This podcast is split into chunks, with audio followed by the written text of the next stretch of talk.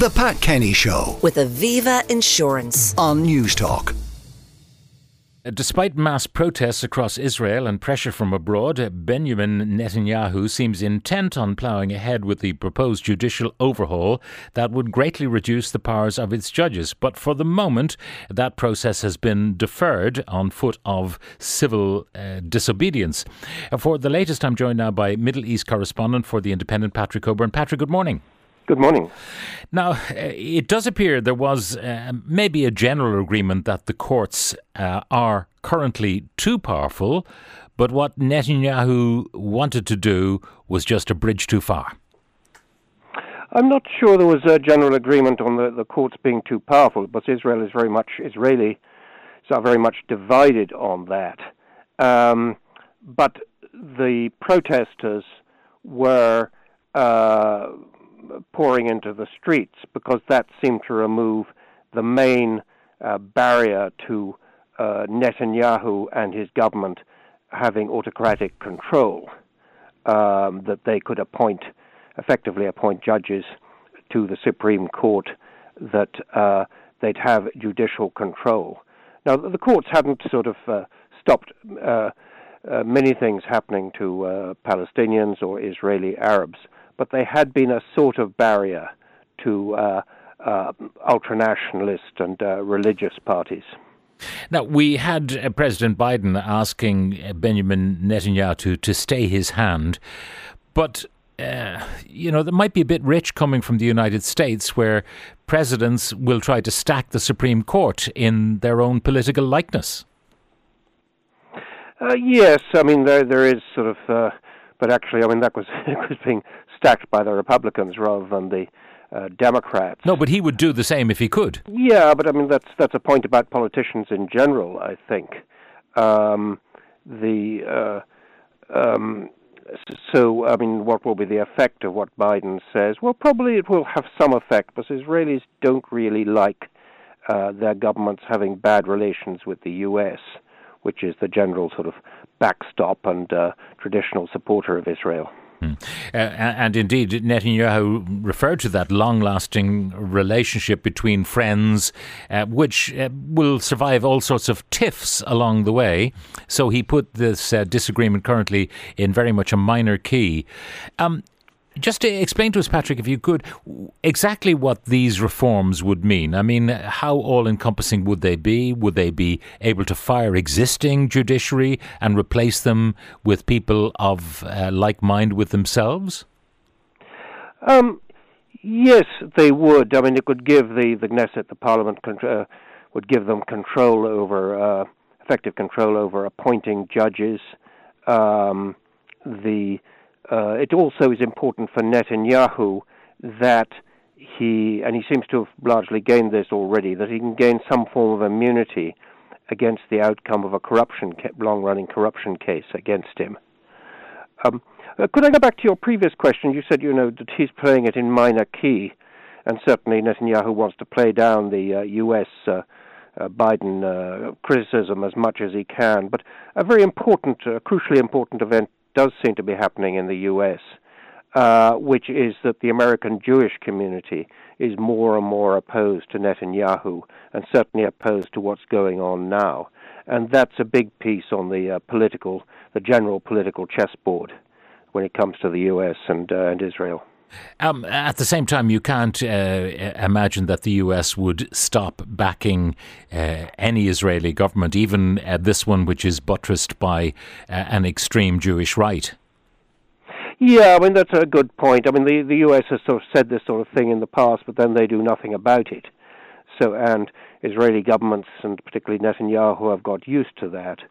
But uh, I think it is a bit more complicated this time because uh, Israeli society is uh, so divided, and that the opposition to Netanyahu tends to be uh, uh, secular uh, Jews, tends to be secular Israelis.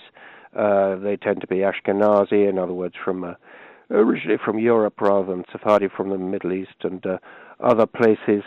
And that's the same as in the U.S. So the sort of religious ultranationalist parties that are really strong in Israel have much. They have support in the U.S., but they don't have the same degree of support. So I, I think there are uh, I think it is maybe maybe a little different than in the past, where you'd have Washington bleating about something to Israel, but uh, the Israelis ignoring it and knowing that Washington expects them to ignore it. Yeah. Now, the current government has the support of um, not quite 49% of the electorate, which means there's a majority who would oppose Netanyahu. Uh, but of course, he's pushing this through with the help of the extreme right, um, who are all, have also, it seems, won a concession that they can set up their own um, security force, which seems like reminiscent of the Nazi brown shirts or the Mussolini black shirts uh, to to do certain things. What is that all about? Yeah, I think that um, um, I think that this is a really important aspect of what's happening and what has happened over the last 20 years in Israeli politics, which is the degree to which the 700,000 settlers and their political representatives have become an increasingly influential, even dominant force. I mean, 700,000 on the West Bank and in Jerusalem, and have been dictating the political agenda. Now, this is primarily hurts the Palestinians, and you know we've had recently much more violent settlers attacks on Palestinians in the West Bank, the army standing by and doing nothing. We have a national uh, security minister, uh, Ben Gvir, who uh, is uh, virulently anti-Arab um, and uh, in charge, partly on, in charge of security there. So that gets worse and worse um, for Palestinians, and we seem to be on the edge of an explosion of violence. Perhaps we're already having that.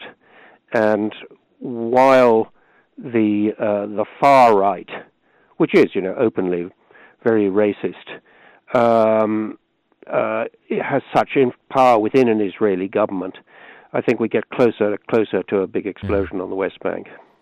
Because uh, this uh, far right national security minister, uh, Itamar Ben Gvir uh, of Jewish power, uh, he is going to have this uh, militia, which would be a deployable armed force answerable directly to him and would be used to quell trouble in mixed Jewish Arab cities and areas of high crime among Palestinian citizens of Israel.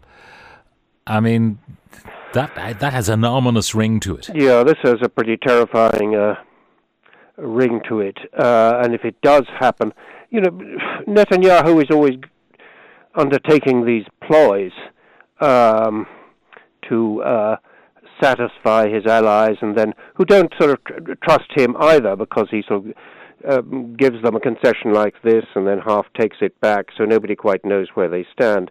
You know, it's a bit like Trump in America. You know, suddenly sort of lauding the far right, but much more serious in Israel. Because at some point, you know, if you let these guys, and we saw this, uh, um, you know, in the last couple of years, if you let these guys loose on the streets, not just in the West Bank among Palestinians, but among Israeli Arabs, you know, they'll they'll torch cars. You know, that I think was an incident overnight in. Uh, one Palestinian uh, uh, village uh, where the cars were set on light, and then when uh, by settlers, and then when uh, an ambulance uh, came to pick up some uh, injured Palestinians, this was stoned by the settlers. You know, so you have these incidents continually happening and escalating. Uh, and it seems pretty well inevitable. I mean, there are three million Palestinians on the West Bank. That there is going to be an explosion, or there's going to be a, a mass killing uh, that's going to set things uh, alight from one end of the place to the other. Mm.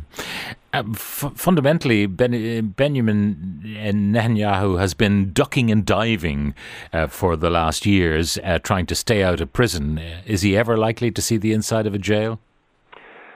I don't know. It has happened, you know, that um, Olmert, a previous prime minister, did go to jail. A president once went to jail.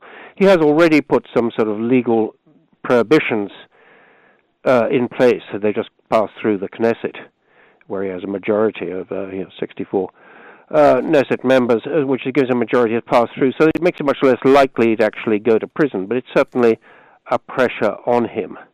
And uh, he also needs to get legislation through that. Uh, you know, that uh, giving um, virtual immunity to people who have uh, had convictions against them, as, as have some of the uh, far right uh, leaders. And so um, all those things are pushing him in this direction. But uh, I think what makes the present crisis a, you know, a real crisis is that you've had these unprecedented uh, um, protests in the streets of hundreds of thousands of people. Uh, you know, you've had key parts of Israeli society, you know, in the army, in the IT sector. They closed uh, Ben Gurion Airport. Uh, you know, you even had sort of Navy divers uh, taking part in protests, um, as well as pilots. This is uh, pretty unprecedented. And now they've sort of won a concession, and it's difficult to see let's say that concession is taken back and he pushes through these laws, you know, that will lead to an even greater explosion. On the other hand, if he doesn't, the far right, which also trusts him about as far as they could throw him, uh, will leave his coalition. So he's uh, pressed from both sides. Yeah. Uh, now he is sort of famous for wriggling out of these situations in the past, but he hasn't had quite a crisis like this ever. And you know, he's been he was first elected prime minister uh, first time round in 1996.